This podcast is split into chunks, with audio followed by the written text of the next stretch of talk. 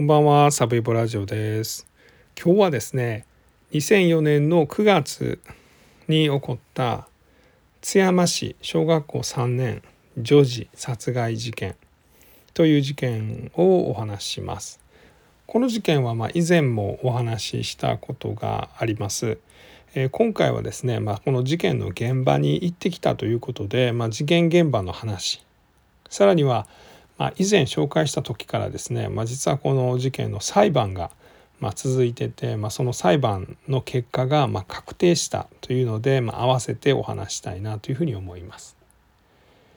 えー、ざっとした事件の概要は2004年の9月3日に岡山県の津山市の、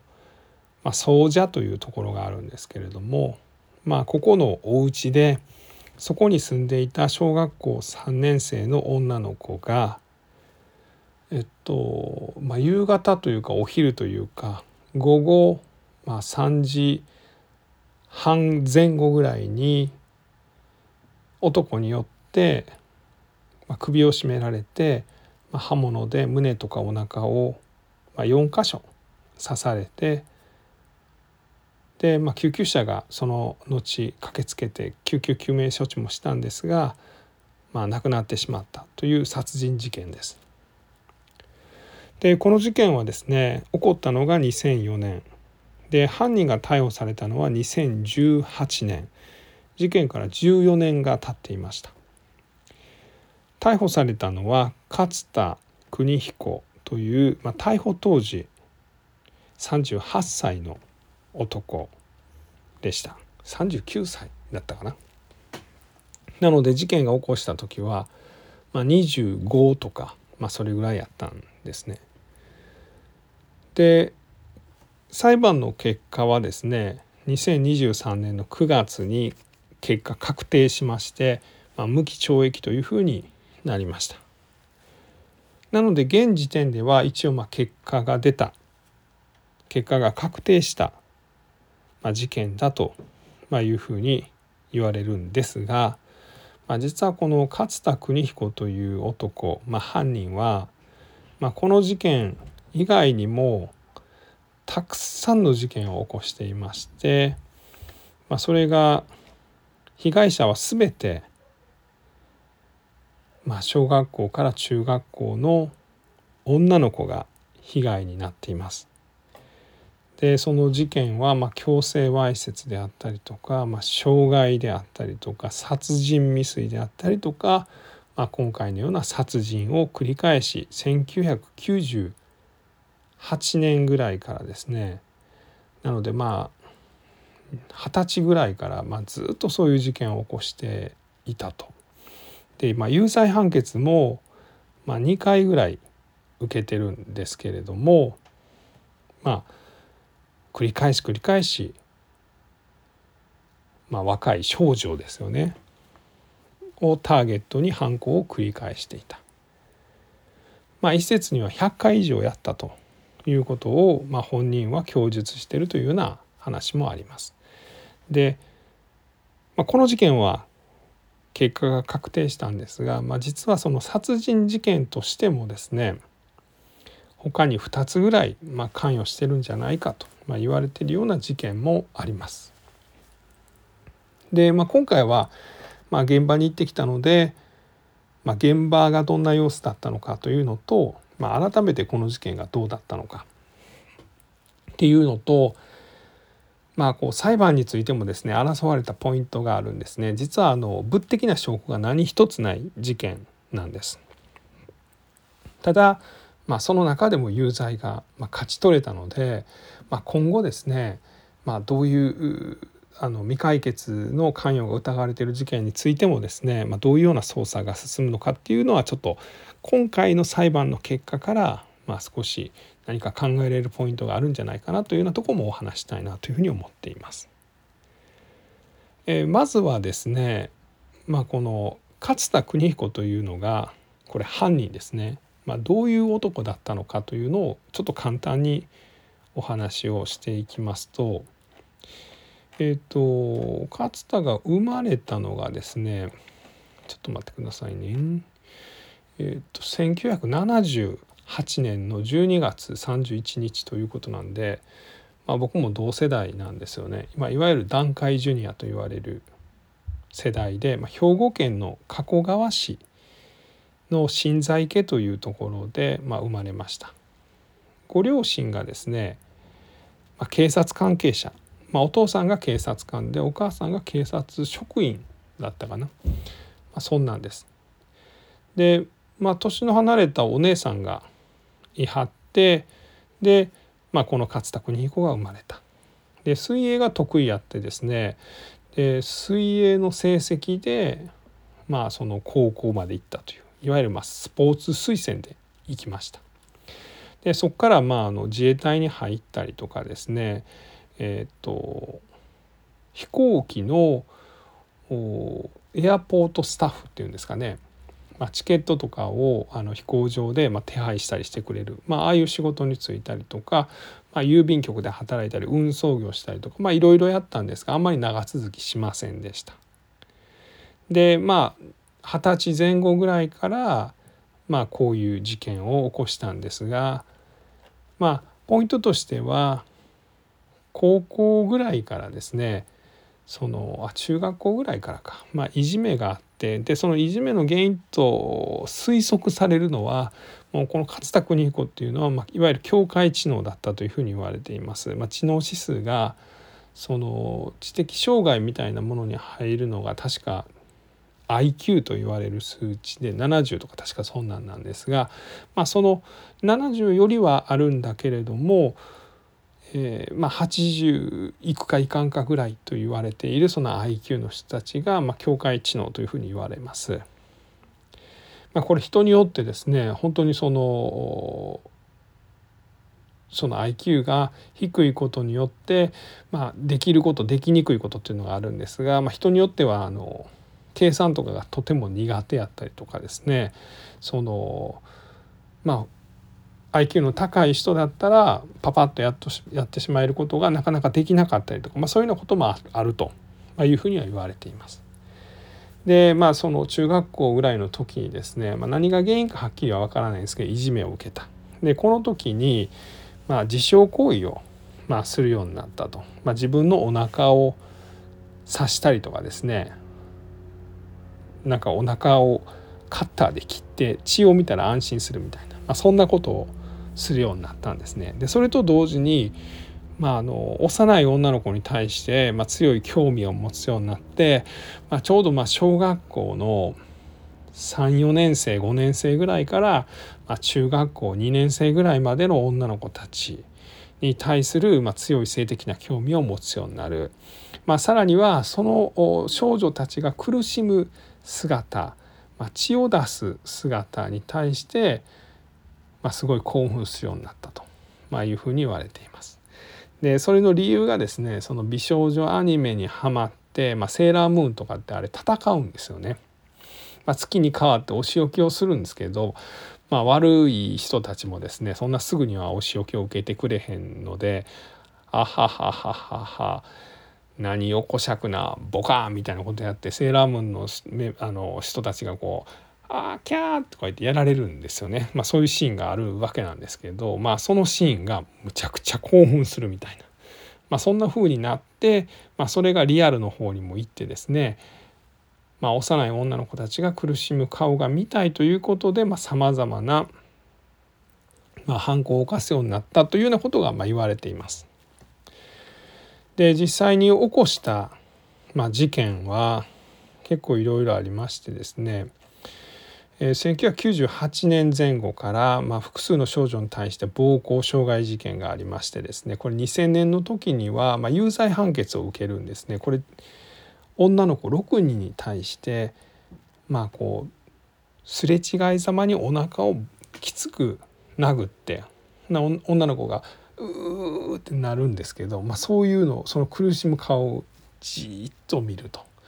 まあ、いうようなこととかもう直接ですね、まあ、女の子たちを触ったりとかですね、まあ、その下腹部を触ったりとか、まあ、そういう強制わいせつとか傷害とかこれを6件やってこの時はま執行猶予付きの有罪判決が出ました。でこの時にですね、まあ、まあ今から言ってもしゃあないんですけれども、まあ、ご両親警察官なんですよね。まあ、警察官と警察職員なんですけど、まあ、適切に、まあ、その精神病の診察をきっちり受けさせてですねまあ何かこうきっちりとした適切な対応が取れていたら、まあ、これで収まったんですけれども、まあ、実は2009年には少女5人に対してですねこれ小学校1年生からま高校3年生ぐらいまでの女の子に対して、すれ違いざまにですねあのねじ回しドライバーでですねプサッとこう刺したりとかですれ違いざまにボカンと殴りつけたりとかな女の子たちはもう急にバタンって倒れますよね。もう多分声も出ないと思いますよね。いきなりそんなことやられたらキャーなんても言わない。もういきなりバタン。でそれを少女5人に対して行ってこれで懲役4年です。まず軽すぎへんかと思うんですけどね。最初6人の女の子に対してですね、まあ、傷害とか強制わいせつやって有罪判決これ執行猶予付き。でさらに同じ人物が5人の少女に対して、まあ、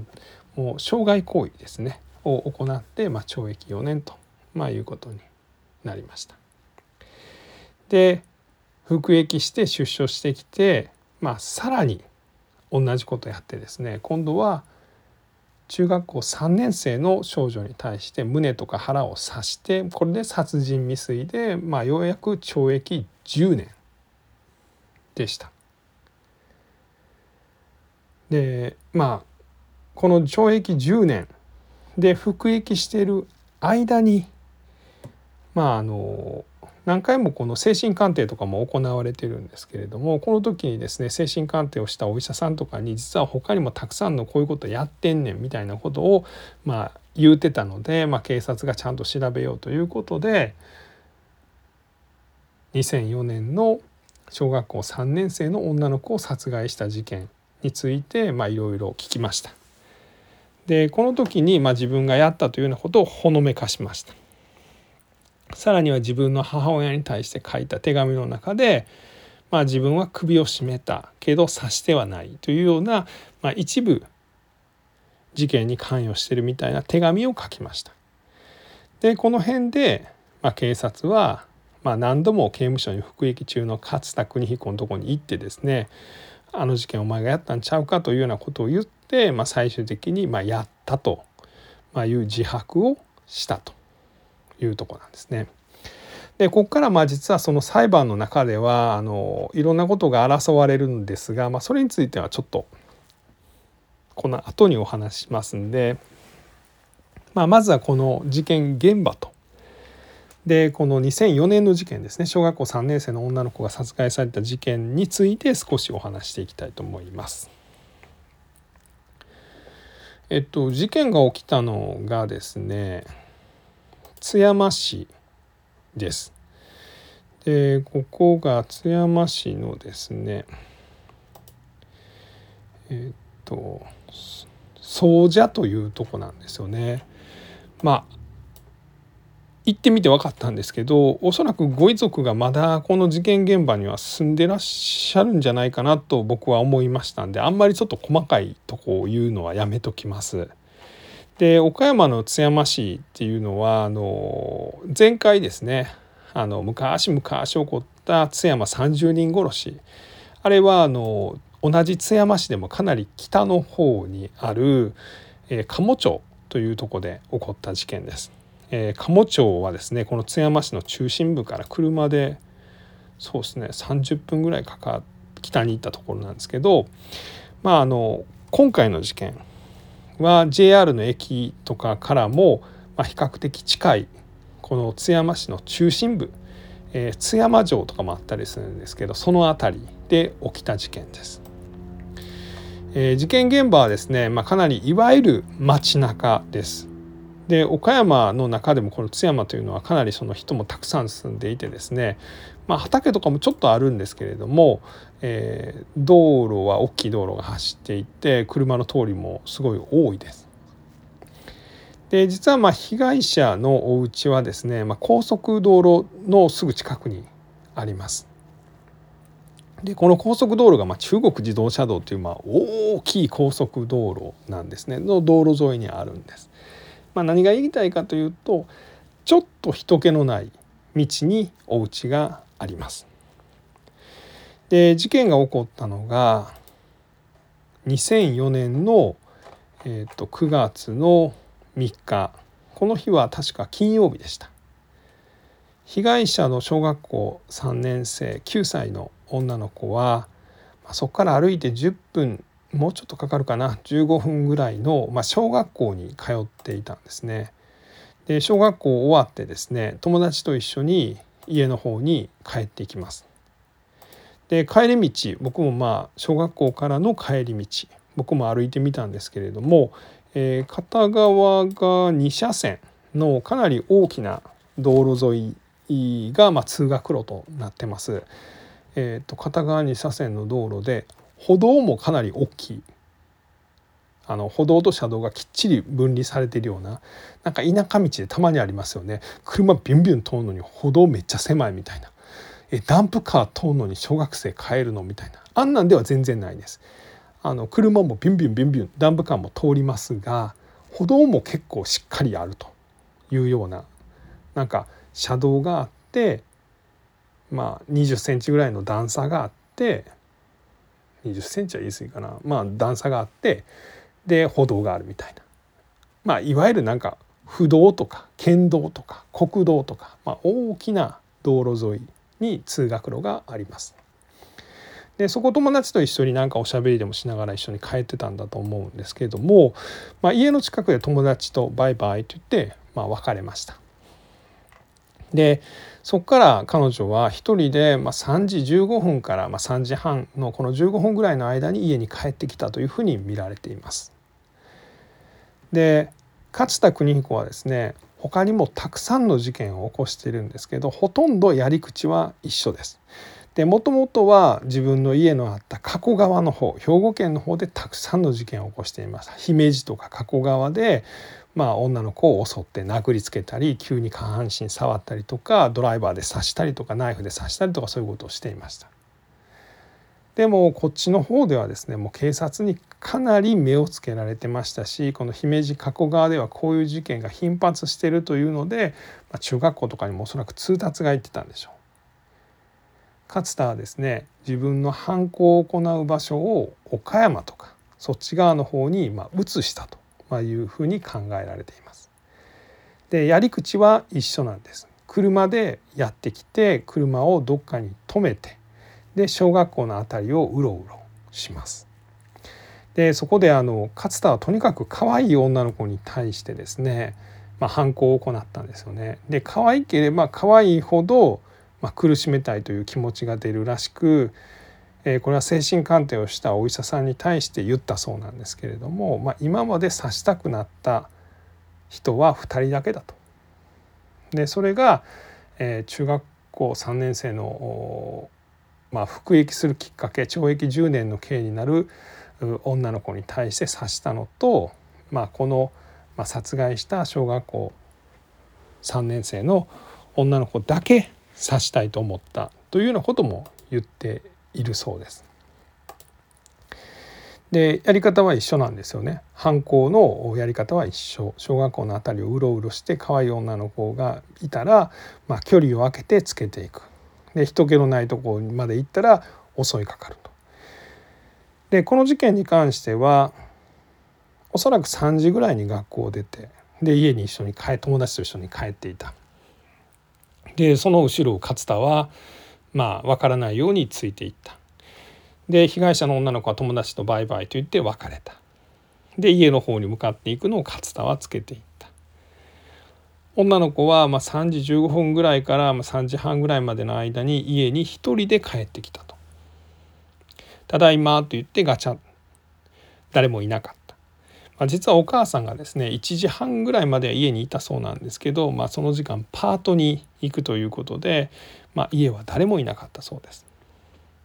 でお母さんが出て行ってからですねまあその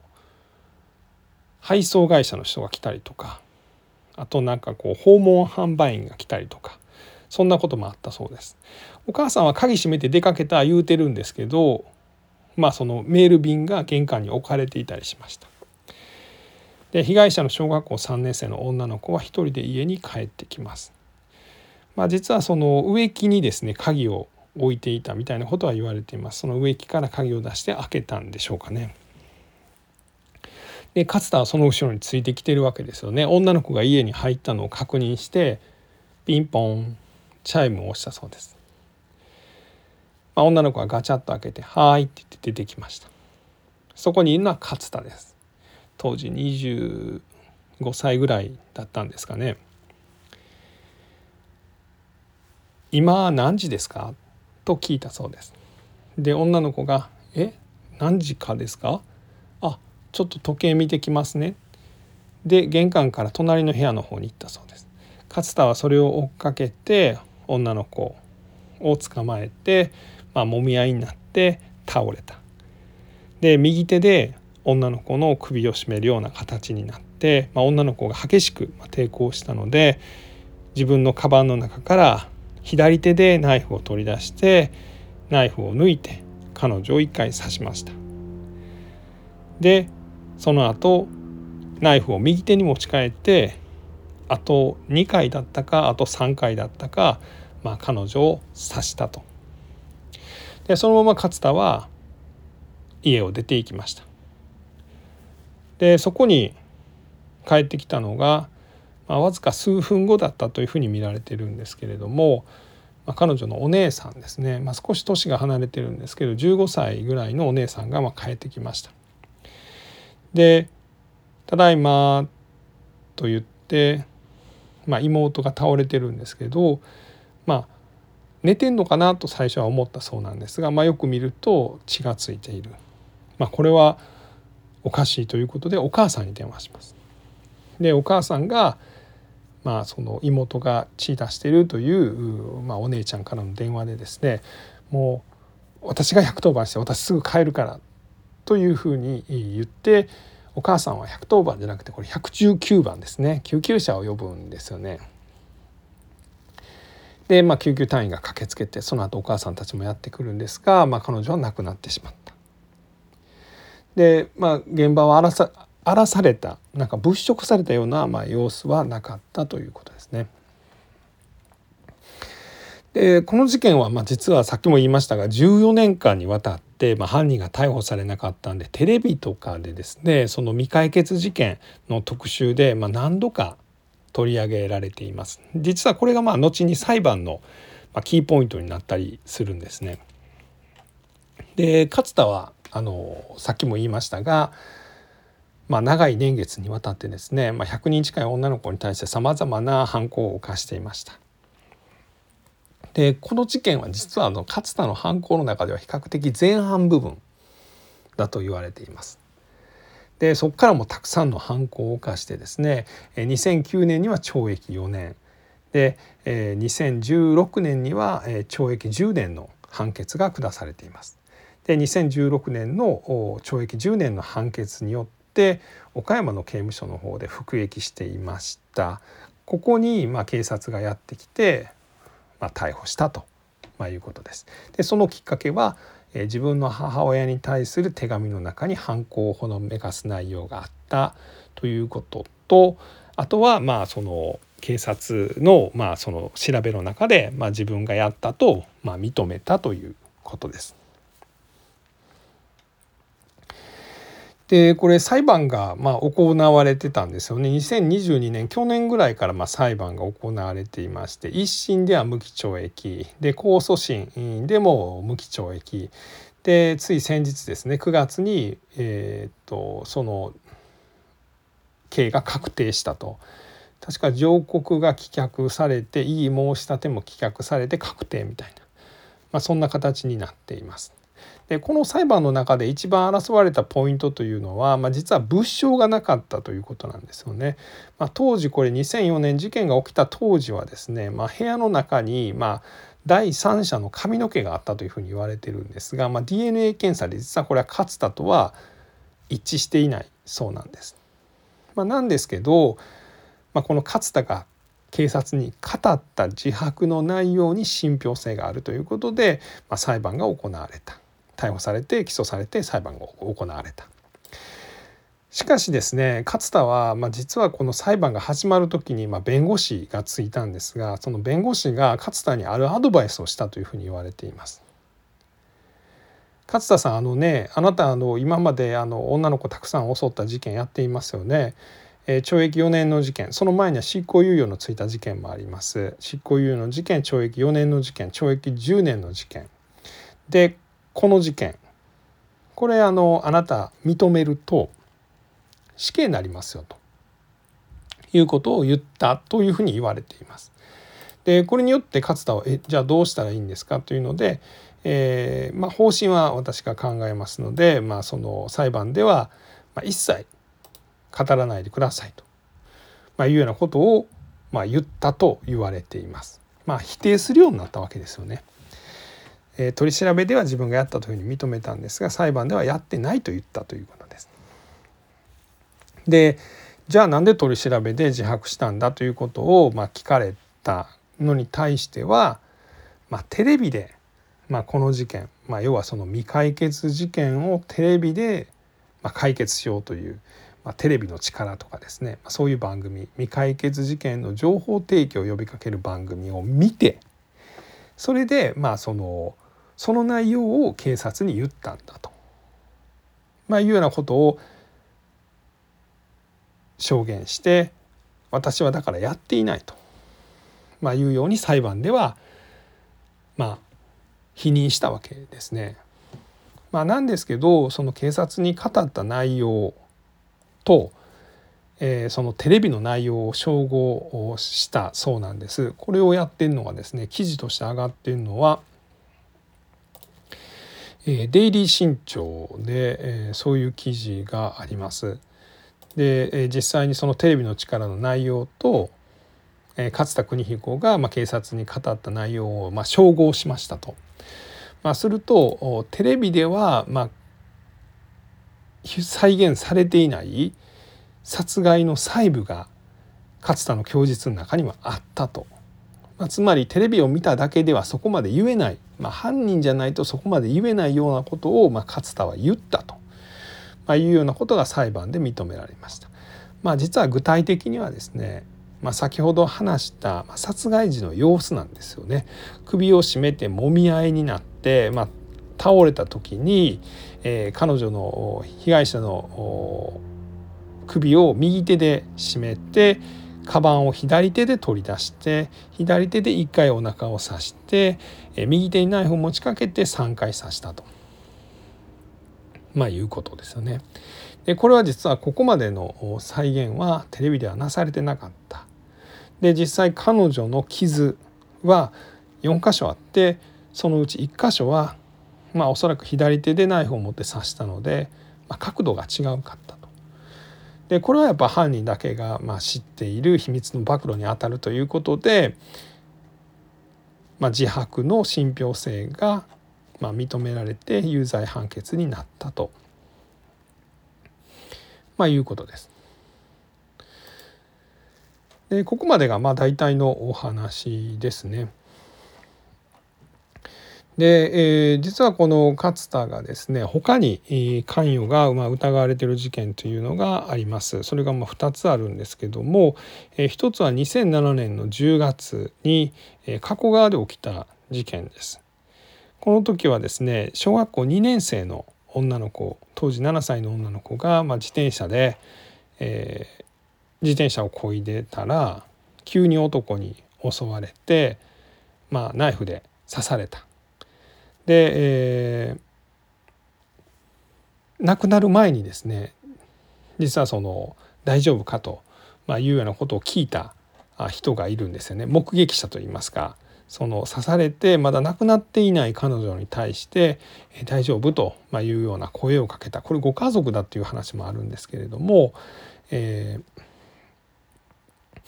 まあ、その人を見つけた家族に対してですねその彼女がま大人の男誰にやられたの？って聞かれた時に大人の男というようなことをま言ったというふうに言われています。でこの事件もま2007年の10月16日に起きてるんですけれども、まあ、まだ犯人は見つかっていません。でもう一つが、まあ、辰野市で2006年の9月28日に小学校4年生の女の子が、まあ、路上でですね、まあ、何者かによって刺されました。でこれはまあ知らん男にですね、まあ、いきなり刃物で左の胸を2回刺されたと、まあ、いうふうなことを言っています。で、えー、この女の子はあ助かってるんですけれども、まあ、この犯人は逮捕されていません。まあ、実は防犯カメラの映像映像でですね、まあ、男が逃げていく様子が映ってるんですね。でこの男のおそらく身長がこれぐらいというのと実は勝田がこれぐらいっていうのがまあ近いみたいなことは言われています。まあ、この辺りはですね本当に同一犯なのかどうかっていうのは何ともわからない部分はあるんですけれども、まあ、もし犯人が勝田であればですね、まあ、そのこれから長らく勝田は服役するわけですのでまあ警察は調べる時間はきっちりあると、まあ、いうことなので、まあ、根気よくですね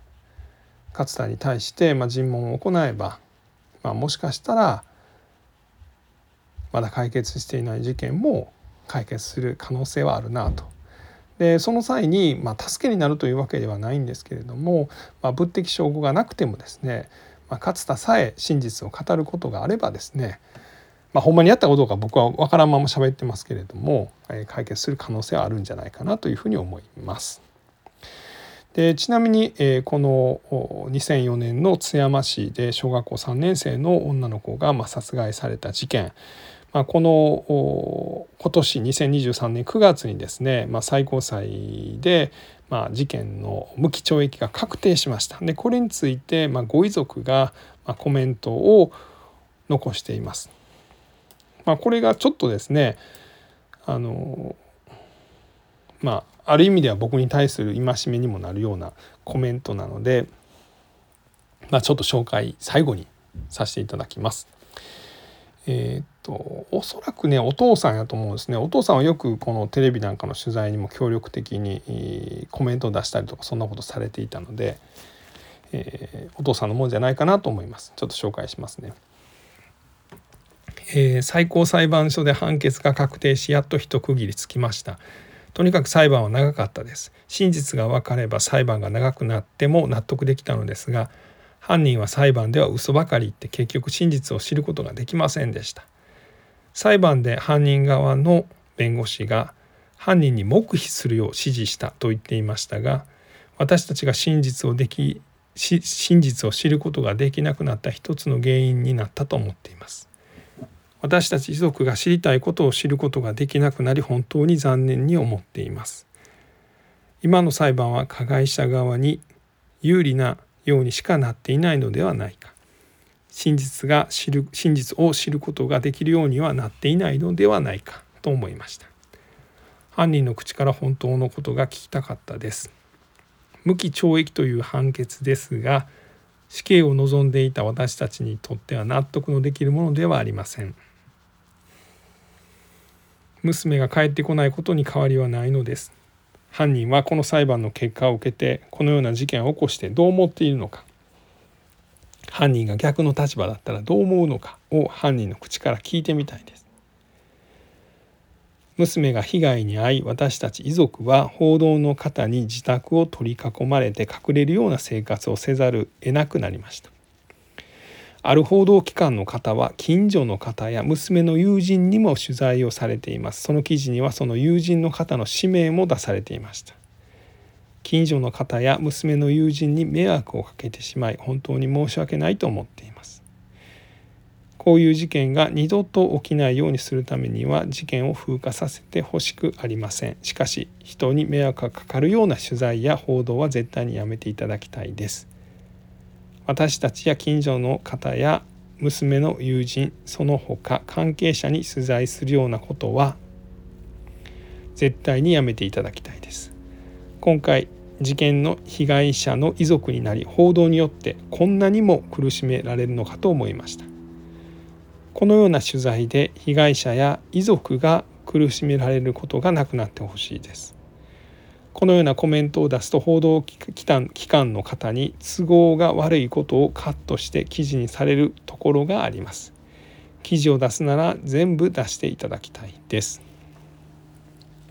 というような、まあ、ご遺族のコメントがありました、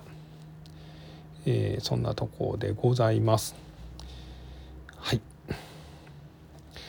まあ、もしねこの勝田邦彦の一連の事件の中で、まあ、何か進展といいますか僕は警察はちゃんと調べるんじゃないかな他の事件はというふうに思いますんで、まあ、もしかしたらもうすでにですね関与を確認してるかもしれないですよね。まあ、一説には多分タイミング的に難しかったんじゃないか他の事件に関してはというような、まあ、書き込みもありましたんで、まあ、ちょっとどうなるかは分かんないですけど何か進展があったらまた報告したいなというふうに思います。えー、今日はですねえー、っと2004年9月3日に起きた津山市小学校3年生女児殺害事件についてお話ししました。あそうそう、えーまあ、現場見てですね、まあ、一個も思いました。えー、っとまあ、詳しい住所なんかはちょっと言いませんけど、まあ、その事件現場となった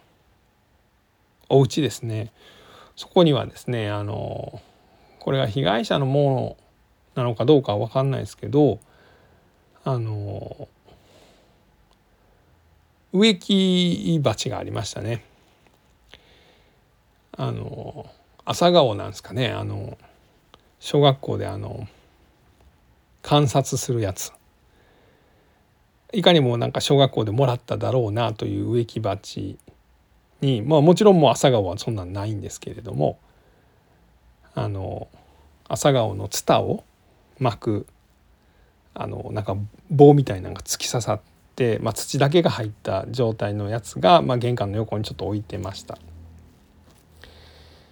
まあこんなん絶対捨てられへんやろうしまあそういうので残してんのかなどうなんかなというようなことはちょっと思ったりしました。もしかしたらあの他にご兄弟がいてまあそのご兄弟のものなんかもしれませんしその辺はちょっと分かんないですけど、まあ、勝手にそんな風に思いました。ありがとうございました。